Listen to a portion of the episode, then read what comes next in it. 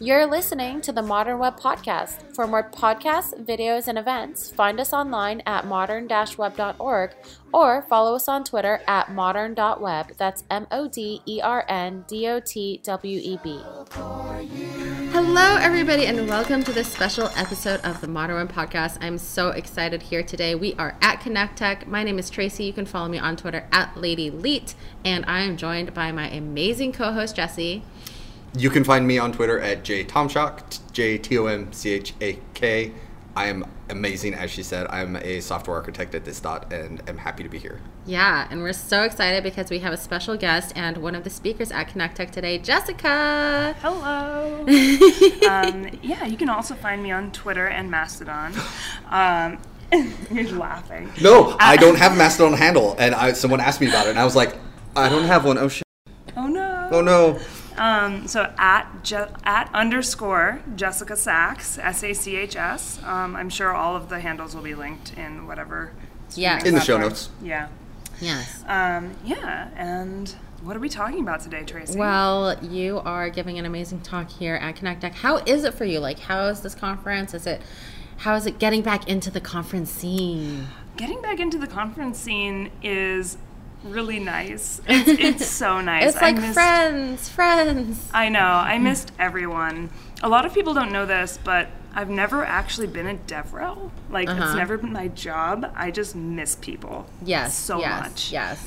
So I came from Vue Toronto, and now I'm at Connect Tech, and next week I will be at Modern Front Ends. Love Wow. it. That Yeah. is like all My- conferencing at Toronto once. to Atlanta That's to intense. London. yeah, my boss is being very generous. That is great. Um, this is my first conference in since since uh, the thing, and everyone is so lit up in the hallways. Yeah, And everyone's so bright and cheery, and like making eye contact, and like happy. Like their body language is just absorbing We're free. the people. It's so amazing to see. It's like usually I, I get tired at these things, but I feel like amped up by just everyone's being super excited, like more than usual. Do It's you 'cause get that you're sense? with us. No. Oh, it really is you too. and caffeinated. And caffeinated, highly caffeinated. Yeah, so we can talk about whatever you want. We could talk Yeah. about Cypress. We could talk about my talk. We could talk Yes. about Vitest, Vue. Yes. Well, let's talk about Vue migrations because everyone seems to be really trying to get from Vue 2 to Vue 3. And it seems mm. Gargantuan, like chasmous. Like, it, I, I get the feeling because I'm only Is it like looking. Angular JS to Angular? Right? It- Like I only look from the outside, so vibe? I I've this that out view experience. Really? That, like, I've heard that before. it's Oh, easier to just bail on Vue than it is to migrate to 3. And Oh so, my like, is that true? No. God, Okay. No. Um, we've. It depends on where you are in your code base. So there are some people that adopted the composition API way early on with 2.6, like the company I'm currently at, Path AI. So I left Cypress. I'm at a company called Path AI. They were early adopters of the composition API and needed to use it with a plugin. So To get it working in 2.6. to get it working in 2.6. And people who were really hungry for TypeScript did this because they wanted the I'd be type one of those people. Yeah, me too. I, I really love TypeScript. And so the problem is that Vue 2.7 and Vue 3 kind of made Vue better. And we really leaned into it on the Vue side because the type safety was just so much better. And so people are kind of holding off on doing the options API to composition API migration until they got to Vue 2.7, which was released six, seven, eight weeks ago, maybe. Like fact check me, please. Okay, so check par- me. fairly recently. Yeah, and so Vue 2.7, what it really brings is the new compiler that Okay. supports script setup and all of the macros that allow you to write first party type safe code and everybody is going Vue 2.7 or straight to Vue 3 depending on how big the hmm. apps are. Interesting. Yeah. So the compiler, the compiler architecture from like Vue template compiler to Vue SFC compile or compile SFC, though that big package change is really the guts of uh, of what makes it difficult. And then you layer Vite on top of it, and it gets It gets a little exciting. hairy. Yeah, I'm like trying to keep these straight in my head. So two, seven, and three are going to use the same SFC compiler. Yeah. And then Vite on top is only introduced in two, seven, and three, or Vite goes back further. You can use Vite with anything. Okay. So you can use Vite with 2.6, Six. you can use Vite with 2.7 and 3. So there's so many choices and there's no single approach. Mm. And that can be really difficult for people. sounds like a matrix of like follow the chart. Like, are you on two? Do you have these things? Like follow the graph. So like, are you have you experienced this personally? Are you are you working Yeah. through that at, at Path AI? What'd you guys What'd you guys pick? Yeah. As a group. So I did a lot of experiments when I first joined. I did a lot of experiments and found that the pathway forward for us was Vite first, then Vitest in a follow-up PR, Okay. then Vue 2.7. So we went from an ejected Webpack config, we weren't even on Vue CLI. We were on an ejected multi-page app Webpack config built by backend engineers. So like Sorry for you already. really, really the pain worst on case your scenario. face. Yeah, it was, it's it's a really like Elaborate. probably the A fun only, challenge. It was it was fun, um, but the the wor- the worst case scenario, the only thing that would be worse is if it wasn't all client side. So if we had like SSR in there somewhere, like that would have made it gnarly. Or if we had a very large library we were depending on. Um, that just dragged down all those pages and chunks. Yeah. yeah, that would have made it worse. Um, so we had an ejected Webpack config. We were like, okay, let's go to Vite first, shake out all the issues with going Vite first, and then let's do Vue 2.7, which actually isn't hard uh, if you only have one app. If you're a large enterprise with multiple layers, um, of applications built on top of libraries, built on top of a design system, you kind of have to get everybody over to the new compiler at once. Sort of all in one chunk. You can't do it piecemeal. It's got to be uh, That's at a the hard same. one. Oh wow. That's Everybody like a needs to will be on that the ever happen? compiler. Yeah. So- reader this readers out there, spe- not, not speakers. What are they called? Listeners. Listeners out there, have you ever done this? Have you ever been successful trying to get like 10 teams to move? Has anyone ever been successful in getting 10 teams to move in the right direction? We have a guild now. We formed a guild, a Oh my front-end gosh. guild. Yeah. And it's it's been nice. So Yeah. we're we're organized right now. Um, we are organized together into a front-end working group guild, and it's in our OKRs. Nice. to move over to Vite. Uh, Nice. We've had a few code bases successfully move over. We have, I think, eight to ten to do in total. We're going to leave some of them that don't get any feature updates because it's Mm-hmm. not worth it. And the ones that matter are migrating over. Amazing. Yeah, Vitest has been a really easy transition from, From Jest. Jest. Yes. Yeah. Well, because the, the APIs and stuff mirror across like fairly one. I, it's not a perfect one to one matching, but the language and the linguistics and the sort of like uh, thought pattern is the same. Is that? Yeah, the matchers are the same and the environment is the same. So JS DOM and um, Jasmine style matchers and Chai style matchers. So if you are using Chai with the dots, I, I call it dots versus camels. Yep. Um, so if you're using the dots, you're fine. If you're using camel case, Jasmine style, you're fine. The only thing that's different is the mocking layer is, you know, it has a, it's VI dot function instead of like just dot function or whatever. Yeah, is. JN.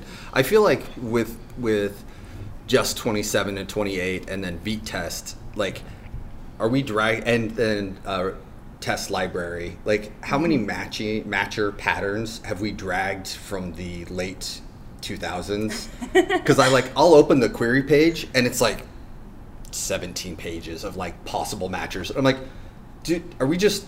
Is it so easy to just like let them all be there that like which ones am I going to use? Like which ones does the project use? Do you like these ones or these ones? And just like, look, I just need to find this text in this page, and I don't care. selectors yeah. Yeah. everybody is really I, I think converging on testing libraries patterns because they're accessibility first you know Kent C. Dodds has had you know capital o opinions that are really substantial and backed and a blog that explains every reasoning. single reason. Yeah. Yeah, I like the ones where I can get the reason behind it. It's like, oh, okay, not only is this the, what he's choosing, this is why, and I can agree with the fundamentals and, and get on board. Yeah, even and so Playwright adopted uh, First Class. They worked with with Kent C. Dodds to have a testing library inspired API, and it was some, something I pitched at Cypress two years ago. And it is possible to do all the same things that testing library does. Uh, and there is a Cypress testing library that I use extensively in all of my projects. But I wanted it to be first class, and we never followed through with it yet. Yet. but uh, I think that's the way to go is accessibility first queries. If you open up the testing library docs, there is a query priority section very close to the top.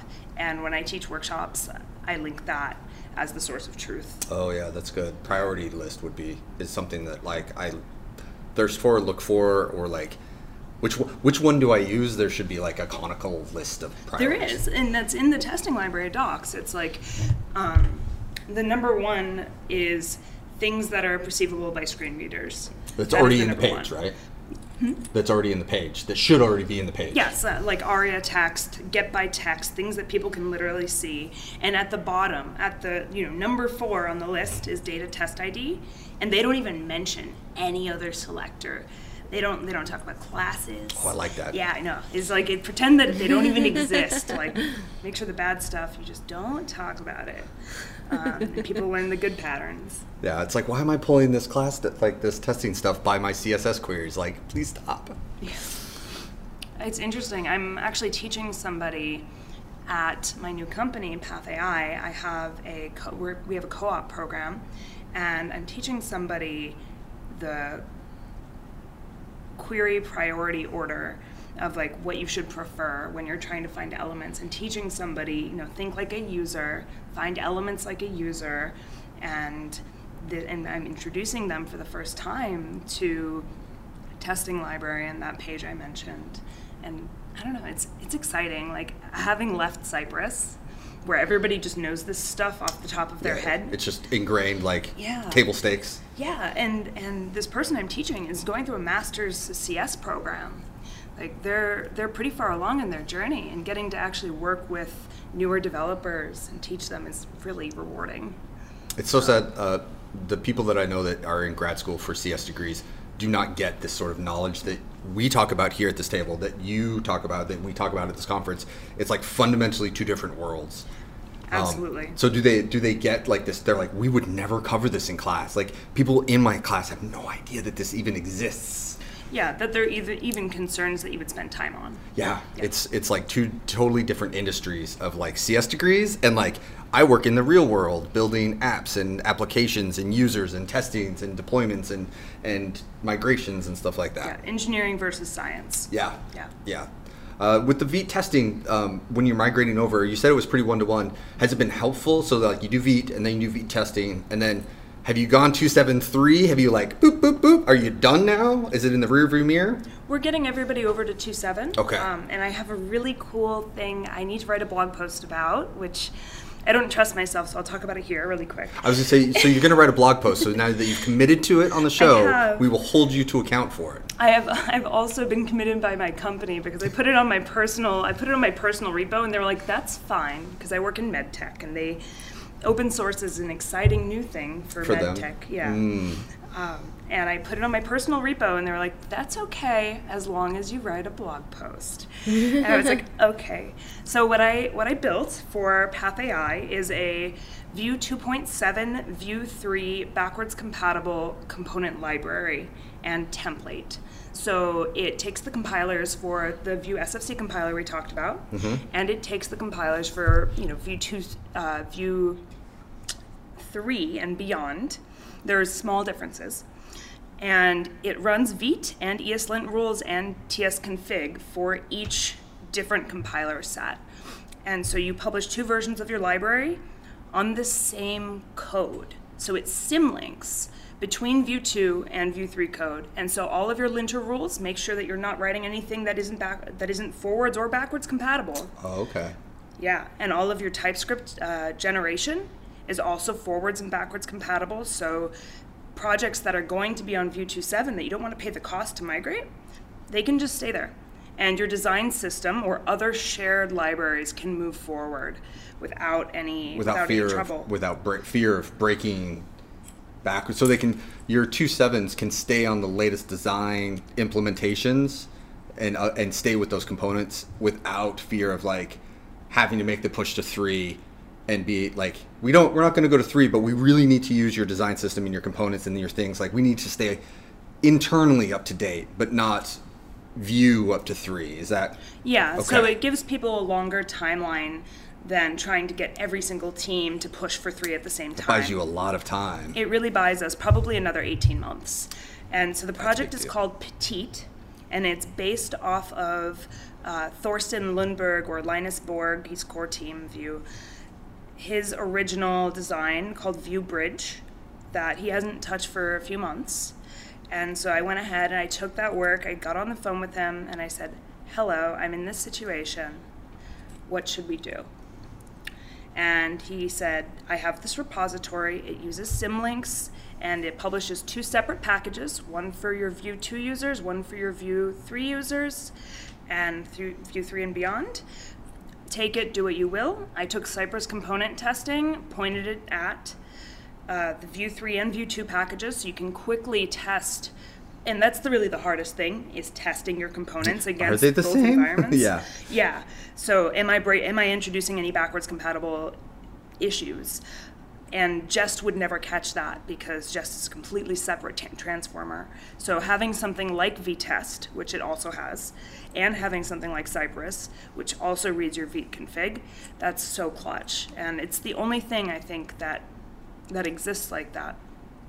And it's the only thing that can handle Vue SFC files. So I think it'll be good. I think it'll be pretty popular, and it's a lifesaver for us internally. Uh, we'll open source our component library once it has a few more components in it, and it will be the only Vue 2.7, Vue 3 Plus component library. foot in both. So is as an Without breaking industry is like the idea for the industry to stay is this like a Python 2, Python 3? Like we made the the joke I think in- before we we started about Angular JS to Angular. Like is this um a, like a tectonic shift for the Vue community? I'm not in that community, so like Yeah, is it It's not really. There are very few breaking changes. I think it's just for people who have a lot of depths. So, internal depths that rely on library code that's been compiled. So, like single file components, SFCs for short. So, if you have a design system that's built on a lot of those, and you have another middle layer that has a lot of single file components, like a shared library maybe, and then you have n number of user applications. So for enterprise level, it can be a little daunting, especially if you've maybe not been aware that there are breaking changes coming down the pipeline. For anybody that's worked with Vue, it's not it's not super daunting for a single repository. okay? Yeah. In my experience. That's really great, though. I think uh, it's, um, you know, what what I I feel like the community is craving and keeps talking about again is it's, you know, some of the the Vue blog posts that we have on the on This Dot Media are like incredibly popular. The uh, the YouTube content that we produce for education because people are just so hungry for more content, more best practices, like more conversations around like how enterprises are doing this. And you know um, in talking to a few enterprise clients who are using vue yeah there is this sort of like fear of migrating or like oh well let's let's wait a little bit and you know should we should we not? Um, i think uh, there's a little less apprehension. I, I felt like there was a little more apprehension probably like a year or so ago. I don't know time just time just It's a flat circle. melts all to yeah it's like melts all together for me but you know a while back but um, you know with with uh, Vue Toronto and VueConf US coming up next year just like conferences getting like what Time is a flat circle. Uh, Vue yeah. Toronto just happened. yes yes yes and then VueConf was it called VueConf us it's called VueConf us right VueConf US was It's like- June, last June. But then there's like another one in There's April next, oh, next next year. That's going to be Vue London, and that's I think May. Oh, there's Vue VueConf US too. I, are they doing April? I, I don't know. I don't know. Who knows? February maybe? Something. February's Vue Amsterdam. Oh my gosh. you know, we gotta talk to Pratik because I can't remember which date he said, but anyways, regardless, like I think just um, these conferences and more talks around you know best practices in Vue especially with the migrations, is uh, is so valuable to the community. So, and that that's really the thing that helps uh, the the adoption, right? I, uh, you know, we were recently just talking on another another podcast about like GraphQL and the ecosystem, and you see React and the ecosystem, and, and you know it's it's interesting because it's it's not the technology that matters as much as the ecosystem around it for the adoption. Hundred percent. Yes. Hundred percent. I. What is the like yearly JS survey? Oh, State of JS. Thank you. Uh-huh, yeah. yeah. Yeah. So State of JS had a really interesting section this year about how people make decisions on tools. Mm-hmm. Do you follow the creators? Do you follow the community? Do you follow the size of the ecosystem? Mm-hmm, How old is the tool? How big is the user base? And they had a decision graph with each one of these things, and you had to like choose one of them. And, like, Only one. only one. And then at the end, it was like, oh man, oh man, like for me, I follow the ecosystem. And so the reason that I am still, despite the struggle of trying to migrate so many repositories to Vue 3 from Vue 2.6, mm-hmm. the reason I am still bought into Vue is because of the future and the ecosystem around it. Mm-hmm. And honestly, I trust the core maintainers of Vue quite a lot. So the work that's interesting that's happening in Vue right now is around Vite and the Vite ecosystem plus mm-hmm. Vue mm-hmm. and Nuxt 3. Mm-hmm. That those are the things that are incredibly interesting in the Vue landscape. For example, my talk at Connect Tech is I should have called it a love story between Jessica and VueUse, but I didn't think that would get accepted.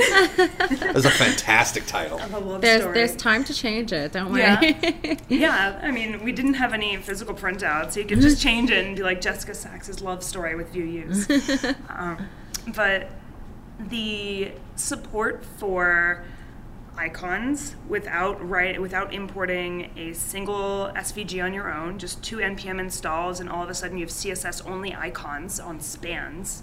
It's remarkable the ecosystem that's been created around Vite and Vue mm-hmm, together. Mm-hmm. I mean, it was natural that as soon as Evan released the zero version of Vite, he sent it internal first to the Vue community, said, please play with this. And so everybody came over, started building Vite plugins. And that's really why I'm sticking with Vue mm-hmm. through the struggle. And I'm just loving seeing the the Vite ecosystem really be adopted. I mean, just looking at all the open source maintainers just starting to use Vue is is is, is kind of magical actually. Like just to see like the whoa something's catching on like i mean i remember when webpack came on right and everybody's like we're moving everything to webpack and then it's just like man that was a that was an interesting journey uh i'll, yeah, I'll say it was a shift. It was a shift from years because we were Yeah. doing um, Gulp and Grunt bundle like Yeah. concatenations, Yeah. and now all of a sudden there's this like like smart bundling system that came into place, and now we've got Vite that's doing it in re- like in real time and giving us the speed. The speed is so amazing. Jessica, Yeah. what do you think is next for Vue or Vite or just like that ecosystem generally? So for Vue, I think we're going to try for stability mm-hmm. and more compiler macros. Mm-hmm. So there's a lot of motion inside of Volar. Personally, I'm excited for things like define model, which allows for backwards compatible vmodel support. That's I'm I'm pushing backwards compatible everything because I'm writing this universal design mm-hmm. system. I love it. Love it. So I'm I'm really pushing on that. I'm also excited though for just slowing down the pace a little bit and then focusing on different compilation strategies. I think I'm not sure if Evan's still on this, but he teased Vue Vapor, which is a solid JS inspired compilation strategy. Nice. I don't know where he is with that, if he's still hungry for it, but I think I see stability in the future. I see more investment in Vitest in the future. That community is extremely hungry.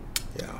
Yeah, that that community is extremely hungry. They're not weighed down. They're they're pre 1.0. Mm-hmm. They're not weighed down like other projects are. Yeah. It's like a we I I was at ViteConf doing a panel with the core team and and Evan's like, yeah, you know, that was a fun ride and with for Vite, and then you know now people are using it, so uh, we're just trying to trying to make it stable, trying to try Trying not to keep break up every- anything. yeah. Can't can't really break anything anymore. Yeah. People people are actually using it, Yeah. so and people should be using it. The idea Yeah. that like because we were talking about just a little bit ago that it has a separate compilation than my app, absolutely maddening. Like the Yes. the, the disconnect there, I, I cannot believe that it's still like that exists in my application. That I'm like, oh, I have to rewrite my app for Jest to I have to like build this bespoke like box for my Jest to live in. And with Vite and Vitest, like it just it just slides over, and it's just so like it takes away so much, uh, like like so much friction. It's just um, I enjoy it's it. like you're at the spa. yeah, like you know, got my facial stuff on, my cucumbers. Back, back to the um, back to the testing world really quickly. One of the architecture goals I had for Cypress component testing was to work with any bundler, and if you are in a position where your Webpack configuration is too gnarly, that is an option that works on the same ethos, and it's why I'm so bullish on Vitest. Is because we follow the same ethos. We'll consume Cypress component testing. We'll consume your Webpack config, your Next config. It works with Angular. It works with anything you throw at it. It will launch your dev server just like you do in dev mode, and it will render your components and run tests. It is not fast, but it is true to your compiler and your bundler. And that was a huge architecture goal for me when I built it at Cypress. And I am ecstatic that Vitest is championing the same ethos. So if you're stuck, if you really want to get to Vite, but you can't, there are reasons for that um, that I could go on forever about. I, it's a challenge. But if you're stuck on stuck on Webpack for whatever reason, you can always use Cypress component testing to bridge the gap and get off of Jest. Um, it's a good supplement. So I'm I'm very proud of uh, the community for moving in that direction because having very custom, non-standard rules and transformers with. Jest, it was great at the time. It was great at the time. I have a blog post I've never published that goes back to the first commit of Jest and what they said in their docs about the, the pros and cons of Jest at the time. And they were so excited about the module transforms that they introduced. And it worked for years. It worked for years. And so in that in that way I think it was a success. But I think we can do better. Yeah, I think it, like I, you know I just finished complaining about it, but it is important to have that sort of modular transformations as a stepping stone to understanding what we really needed. Like I wouldn't know any better if Jest wasn't there. So in that respect, it has done an enormous amount of work to build on their shoulders of that idea and sort of bring that back. That's a good point. Well, cool. Any last words or parting thoughts? I would say I'm just really excited to see everybody again in person. Yes. I'm excited to see all the talks and I'm really stoked to finally meet you, Tracy. This is like this is the nth event that I mean, we've, we've done like together. literally talked, yeah, like forever on the internet. So, oh my gosh. yeah. So thank you for having me on the show. Yes. Yeah, fantastic. Thank you for coming. Good luck at your talk. I know it's going to be amazing later today. Yeah, 2:30. And Cool. it'll be good. It'll be the second time I'm giving it, but it's the same talk I gave at Vue Toronto, but 30 minutes longer, which means I actually get to do my live coding. Oh my gosh. Yes. Yes. And you're not nervous about that at all. Never. I'm nervous when I can't live code. Really? Yeah. That's interesting. That's how I used to be. And then I said, you know what? No more. No more. no more live code. well, just the practicing beforehand, you know, practice and practice Yeah. and practice and the backup.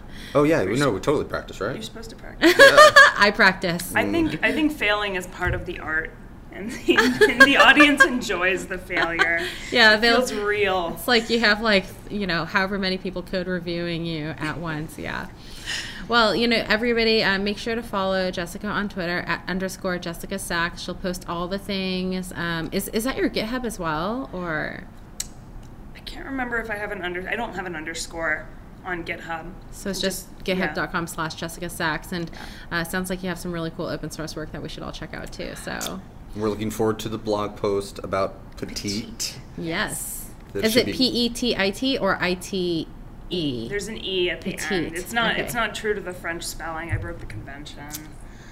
But eh, I, I don't. I wouldn't know the difference. So I feel like- naming is hard. Naming is where is I'm hard. Gonna, I'm gonna hide behind that. Does it have an inflection on it? Petite. Oh God, no. Okay, then no, it's, no, totally, no. yeah, it's totally fine. That would not be searchable. Now is it called Petite? Oh, God. really? Get out. Get out. Uh, well, thank you again for being here, and uh, we hope to see you soon. This podcast is sponsored by This Dot Labs, a framework agnostic consultancy that specializes in JavaScript.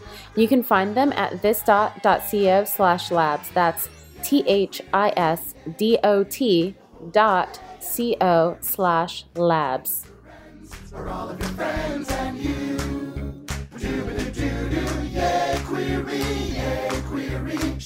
Yeah! Queries too, so come let's go, Cause we got a show for you.